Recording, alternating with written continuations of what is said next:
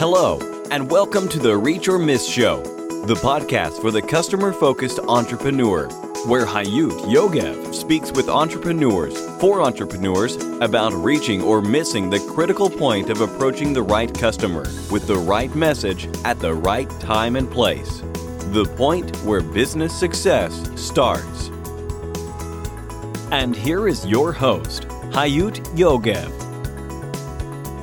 Rich Miss, episode 218.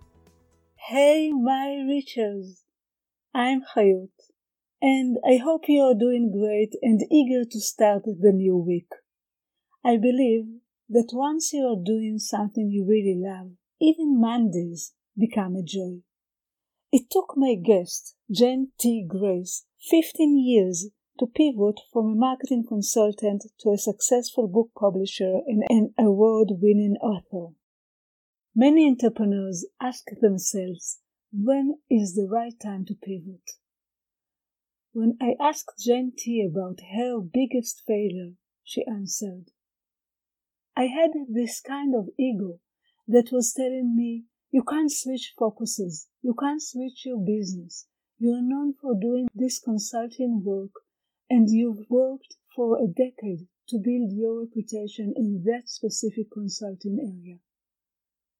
I think, she said, if I had listened to my intuition, listened to my gut and my instincts, I would have started the publishing business faster. And what about you? Are you fighting your intuitions to do something else? Maybe it's time for you to pivot. Let's meet my guest today, Jane T. Grace. Jane T. Grace, MS, founder and CEO of Publish Your Purpose. Jane T. Grace is a nationally recognized business strategist, speaker, and award winning author. She has been featured in Forbes, The Huffington Post, The Wall Street Journal, and CNBC. Jenn passionately believes the more raw and real we can be, the deeper the connections we can experience. This drives her commitment to bring voice to the invisible stories that free people from their isolation. She is committed to giving underrepresented voices power and stage to share their stories, speak their truth, and impact their communities. She is the founder of Publish Your Purpose, and in addition to publishing 70 plus books that share the stories of others, Jane has written six, including her memoir, House on Fire. A marathon runner, animal lover, and novice birder, she lives in Connecticut with her family. Jenn T. Grace, what a pleasure to have you here. Hi. Hello, thank you for having me. I'm excited for our conversation today. Yeah, I'm excited too, and I just shared with our listeners what you've done until now. And I would like you to share with us what are you doing and most passionate about today, and where are you heading? It's such a great question. I feel like my passion always lies with helping people tell their stories and the way in which I do that is helping people publish their books. And that's primarily nonfiction books and memoirs. But what I'm really passionate about as of late is really making a difference within the larger publishing space and context around the predatory practices that many publishers are out there and essentially taking advantage of first time authors. And it's something that I've been very vocal about since the time that I started this business, but it's just becoming much more evident and much more clear of how often first time authors are just really being sold things that they don't need or being told things that are inaccurate. And so I'm I'm on uh, quite a quest right now to really just do everything I can to empower and educate first time authors to just make better decisions for their books and ultimately, you know, their their larger message. And what is the most important thing? I'm about to uh, publish a book. what should I know? Yeah, that's such a great question. And there's a there's a lot of different ways I could answer that question, but I would say at the core of it, so my company is a hybrid publisher, and the way that I describe what a hybrid publisher is is it's essentially the best of both worlds where you get the service, the quality, the expertise of what you would expect from a traditional publisher, but expense wise, you're paying something more in alignment of what you might be paying if you were off, you were out kind of doing it on your own. So because I kind of fall in that middle space, obviously I'm a little bit biased toward that approach. However, every author, I want to feel empowered to make their own decision of what's going to be the best publishing path for them. And for some people, pursuing that tr- traditional deal might be the best path. And for others, doing it on their own might be best. And for others, it might be working with a company like mine to kind of support them on that journey. So I'm a full advocate for wherever someone might land in that spectrum. You know, they have to do what's right for them. But what I would say is if someone is kind of going about it on their own is to really just do your research and do your homework because what I notice is that there are two areas where authors really kind of screw up their books from a publishing standpoint, and that's when they don't have proper editorial quality control or they believe that they wrote it well enough that they don't need an editor. And so that can make for a very poor experience for a reader. And then the other thing is when they hire people who are not skilled cover designers. So someone can be a graphic designer, but someone who knows how to design a book cover is a is a more enhanced skill set upon graphic design. And so those are the two things on on the very high level I would say if someone's about to approach this on their own I fully support it, but just make sure that you're hiring the right experts to support you on the editorial and the design sides. And what does it mean, a hybrid a publisher? What does it mean? What exactly is unique about your publishing? So, what's interesting is that traditional publishing in New York City has been the way for decades. And unfortunately, with that model where with traditional publishing an author doesn't have to pay any expenses on the surface. There's a lot of nuance to this but generally speaking they don't really have to to pay a lot in order to get their book published. They might have to pay for marketing and promotion and PR and things like that but they're not paying for the services to publish the book itself. But what happens with that and what has been happening over the last i would say at least 5 years probably close to 10 years is that that model is slowly becoming obsolete because authors are realizing that they can go off and produce a book of equal or greater quality to what a New York publishing house can produce, and then they can keep all of the royalties and the income that they make as a result of that book. And so, because of that acknowledgement by many authors, of, you know what, I don't need a traditional publisher anymore. I have direct access to my readers. I have direct access to consumers. I don't need to go down that path and kind of have this uh, gatekeeper agree or disagree that my book is worth publishing. And so, because of that, there's been this emergence of self publishing. But what happens on the self publishing side is that it's incredibly overwhelming for people to navigate. And so, there's been a lot of companies in the middle, like myself as a hybrid publisher, who have emerged to really kind of fulfill that need in the marketplace for people who want great quality but they don't necessarily want to have to learn the entire business of publishing in order to do so. Hmm. How did you start? Tell me a bit about your career. Well, I first started, I was a consultant. My background is marketing. And so that's uh, certainly a, a, unique angle that we bring to the publishing process is that we really have a strong focus on the marketing side. And that's really kind of where I started. I started in insurance. I'm in the Hartford, Connecticut area in the US, and that's notoriously been known as the insurance capital of the world. and that's kind of, you know, where where I started. It was, you know, it, it was a job. It was boring, but you know, it, it did it paid the bills. And I wrote my first book in 2013. I started it in uh, probably the end of 2011, beginning of 2012, and I published my first one in 2013. And in doing that process, I self published it and I made every possible mistake you, you could truly make. Like it really, it was not a good quality product. But what happened is that I wrote a second book and I learned from all of my st- mistakes of the first one. And then I wrote a third book. And by the time I was in between like my second and third book, everyone I knew kept asking me, Well, how did you know how to hire an editor? How did you know how to lay the book out? And I kept getting all of these questions of kind of how did you do this? How did you do that? And it was it was through that kind of process of having one-on-one conversations with people and then teaching people in smaller groups on how to get their book published that eventually that led me into founding a full-blown publishing company in 2015 and so that is very you know typical for entrepreneurs not a linear path in any way. I feel like i can t- i can tell the story of how it came to be and it sounds really linear but the reality is that it was anything but. You're an entrepreneur yourself, and I would like to ask you what would be your best advice to any entrepreneur that is listening to us right now regarding customer focus or anything that has to do with customer approach?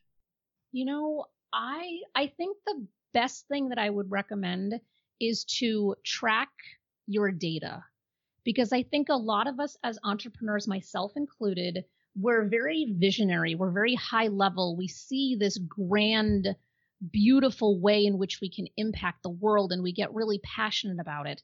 But the only way that we can really scale and increase that impact is if we really truly know at the very core it, of who who we're serving. And I think the best way to really know that is to actually track that data. So we have a very, very complicated spreadsheet at this point. It started off very simple, it's just much more elaborate now. But where we just kind of track data points of who the authors are that we serve. And it's demographic data points, you know, things like age and race, and if they're married, if they're living in urban areas or suburban areas, things like that. But then we kind of get into more of those psychographic data points of you know where are they consuming their news what types of books are they reading what types of magazines or websites might they be consuming. And so that what that helps us do from a marketing standpoint is that it helps us laser focus on who we are serving and how we find more of those people. So i think the more clear you can be on who you're serving and the more you track that the more robust it becomes and the easier it makes your marketing for finding more of that same person. Hmm. You've got many successes and we'll talk about it in a minute. However, I would like you to tell us what is your biggest, most critical failure with customers? The one that affected your entrepreneurial journey the most or almost the most? Hmm, that's such a good question. Biggest failure. You know, if I think about the areas in which I've failed over time, because this is not my first business. So I have had three three other businesses. So this one makes my fourth business, and there's even like a couple of other smaller uh, partnerships that happen too that you may or may not want to count as a business. But so this isn't my kind of first rodeo. But what I realized is when I was being called to start this company, I I did a little bit of kicking and screaming. At first, I I had this this kind of ego that was telling me you can't switch focuses, you can't switch your business. You're known for doing this consulting work and and you've worked for a decade in building your your reputation in that specific consulting area and this is what everyone expects of you. And so when I started to get called to be doing this publishing work, I really it was so ego focused and I can see that now in hindsight that it was just this kind of creeping, well, what are people going to think? Or you can't just start a, another business right now that has nothing to do with the business that you're doing. And so I th- I call that a failure in a lot of ways because I think if I had listened to my intuition and listened to my gut and to my instincts, I would have maybe started the publishing business even faster or more perhaps hmm. more confidently rather than kind of uh, fighting it, like an internal battle with myself that no one actually saw on the surface. So, do you feel this is the chosen business? This is what you should do? Absolutely. Absolutely on every sense of that word in that phrase. Yes. And and I felt that at the time too and that's what's so interesting about all of it is that I felt it. I could feel it in my bones that it's this business combines all of my passions into one into one harmonious way to kind of operate. And what's great is that when we're working with authors as a publisher, the end product that we're delivering is a book. So it's a very tangible here is an is a physical tangible object at the end of our time together. But what I love the most is because I am just a super curious person and the more information the better and I love everything about entrepreneurship is that every author we work with, we get to roll up our sleeves and get to know who they are, but we also get to know the side of them as a business owner because the authors that we work with all have businesses. And so it's really fascinating when I get to start to learn about different business models because we're working with an author in a different space that I might not be familiar with. And so it's really amazing to be in a position where I get to help amplify the amazing message that they have, but I can also satisfy my incessant curiosity on the back end by just kind of getting to learn and know more and more about different industries. Hmm. And now I would like you to tell us the story of your greatest, most significant success as a result of the right customer focus or something you did right about approaching your customers. You know, I feel like I celebrate a lot of a lot of kind of mini victories and mini wins along mm. the way. And and I think that's really important and I think it's important for your team if you have a team to also be kind of celebrating those those small victories. But the thing that I really truly to this day still feel the most proud of is not even related to having my own business. It's it's I I technically had my business when I started it, my consulting business, but I was doing contract work for a chamber of commerce, which was also, again, going back to my curiosity and loving just different business models and in entrepreneurship, is I, I was an interim executive director for a nonprofit for a, a chamber of commerce. And in that, I, like I was just saying, I got to talk to different types of businesses, both that super hyper, hyper local business like the local florist or the major insurance corporation that was, you know, in the city area. And so one of the things that I was completely hell bent on achieving was to get our Chamber of Commerce national recognition. And so I had such laser focus, and I think that this applies. This, I think this is just a really good example of how I do this in my business now is that I had laser focus on we are going to win the Chamber of the Year award on a national level in the US. Wow. And every single decision that I made was directly in alignment with is this going to get us one step closer to winning that award? If yes, let's proceed. If no, then we're not doing it. And that was, you know, that award happened uh, like a literal decade ago at this point, and it's mm-hmm. still one of my I think one of my biggest the things that I'm I have mo- the most pride around just because of there's the optics of it yes like that's great we we got the award but it was more of the skill building that it took within me to have that laser focus to be able to to achieve that but also to prioritize and I feel like that skill set has served me quite well over the last decade. Love that uh, Jenn, can you recommend the best, most effective technological or digital tool that related to customer focused marketing or sales?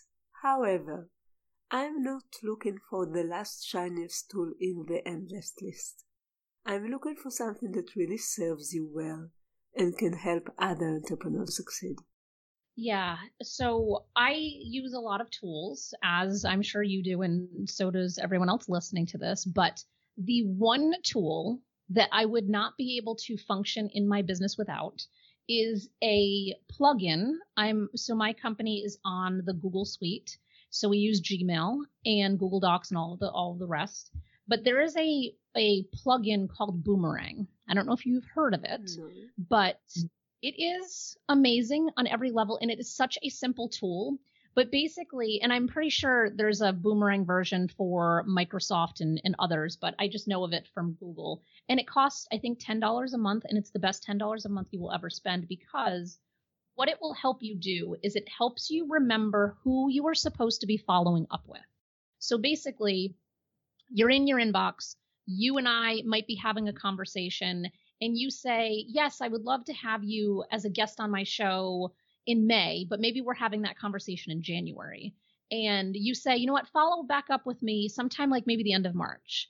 For a lot of people, remembering to follow up with somebody at that time, where like where are you actually tracking that? So what you do is you just hit the button that says boomerang and you select a date and time for when that email is going to boomerang back into your inbox and then you know it'll automatically pop up the end of march and it's like oh yeah that's right we were having that conversation and then you just pop in and say hey i just wanted to follow up because we were talking about scheduling an interview for the end of may and you know i just wanted to just bring that back up to the surface.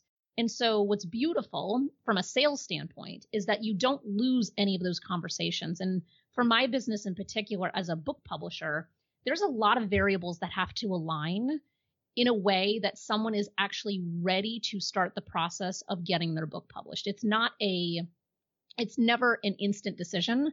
It's not something that some like an impulse purchase. Like publishing a book is not an impulse no, purchase. Sure. So a lot of times there's a there's a long kind of delay. And so there are people that I've had conversations with 3 years ago that will come back to me today and say, "All right, I'm ready." So I have to be on my A game in terms of how am I constantly you know, following up with them in a very genuine way. And so I just use the boomerang feature and it just always kind of that bounces the emails back in my in my inbox that I need to see to kind of continue to further that relationship and conversation. And it's the the best thing I have ever implemented in my business. Great. It sounds great. And uh, we'll have the link in the show notes of this interview. You know, there are many factors that affect one's success. However, I do believe that for each of us, there is one factor that really helps us to win. And I want to ask you, what is your one key success factor? Oh, I would say, if I had to define it for myself and then probably everybody around me, I think they would say my level of organization. Hmm. I have an incredible just just it's like a default function for me is just being exceptionally organized. And it's to the degree that people don't understand how how our how this whole company can be so systematized. So we have documents and processes for every single step of the process. So if a if one of our authors says hey i was you know i was just looking on amazon for my book and i noticed that xyz happened like something's missing or something disappeared or they can't find something, we have a document that ha- it's like a, a tutorial or an FAQ that's like, okay, if this happens, then you can, you know, then we can fix it this way. Or if that happens, so it's a lot of if this, then that type of statements, yeah. kind of like a programming language. And so that I think has just organically happened because for me, I want my business to be scalable. I want it to be I could hand it off to somebody else. I could go on vacation for two months and everything kind of keeps moving forward as if I'm not there. And I think for me, it's just being really, really organized. And I know that organization is something that many, many people struggle with. And I know, Definitely. you know, most of my friends, I would say the majority of my friends own businesses too. And most of them do not have any type of policies or documents or procedures in place.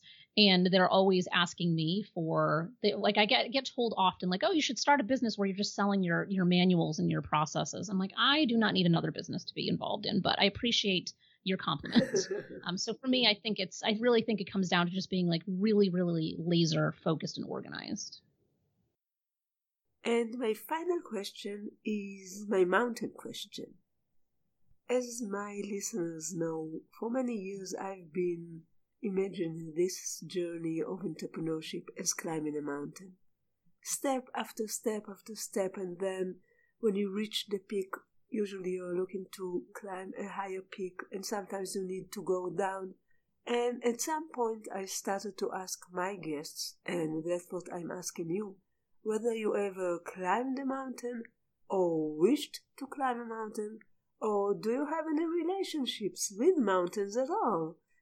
And um, at first I meant physical mountains, literally a mountain, but now I allow anyone to take it to the metaphor as well. Yeah, I love that question because there's such a creativeness to it.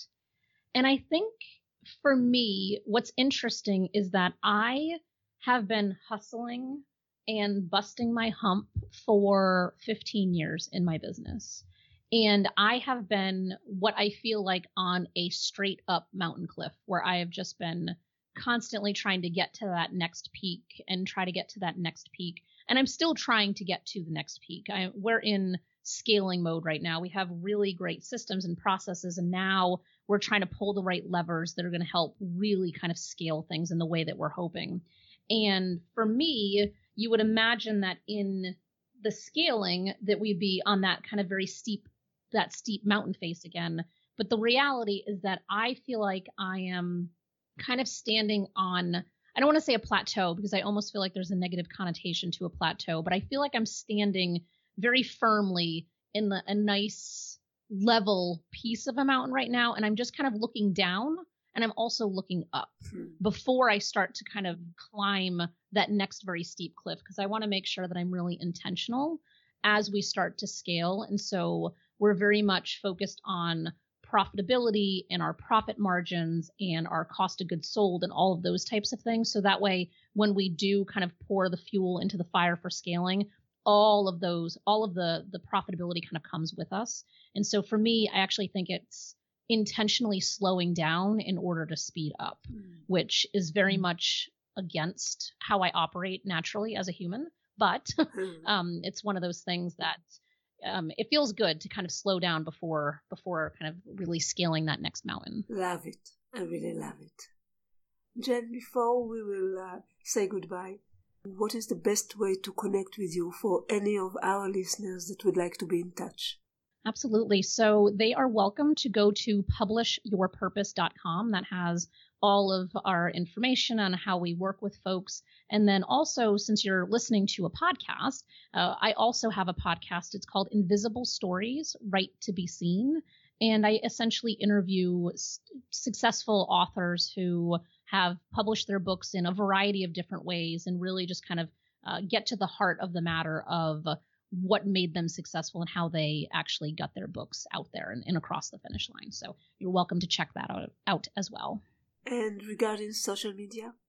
Uh, social media, I am personally at Jenn, J E N N T Grace, everywhere on social media. And then we are at Publish Purpose or Publish Your Purpose on pretty much all of the other social medias. That's great. And we'll have all these links in the show notes of this interview.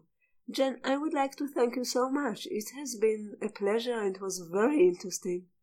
And I think uh, more entrepreneurs would like to publish a book now. No, that would be fantastic. Thank you for having me. This was a great conversation. I appreciate it. Hmm. Thank you so much and take care. Bye bye. Bye bye. And for you, our listeners, until the next time, it all goes down to this you either reach or miss. Keep reaching your goals and vision. Bye. Thank you for listening to the Reach or Miss Show the podcast for the customer focused entrepreneur.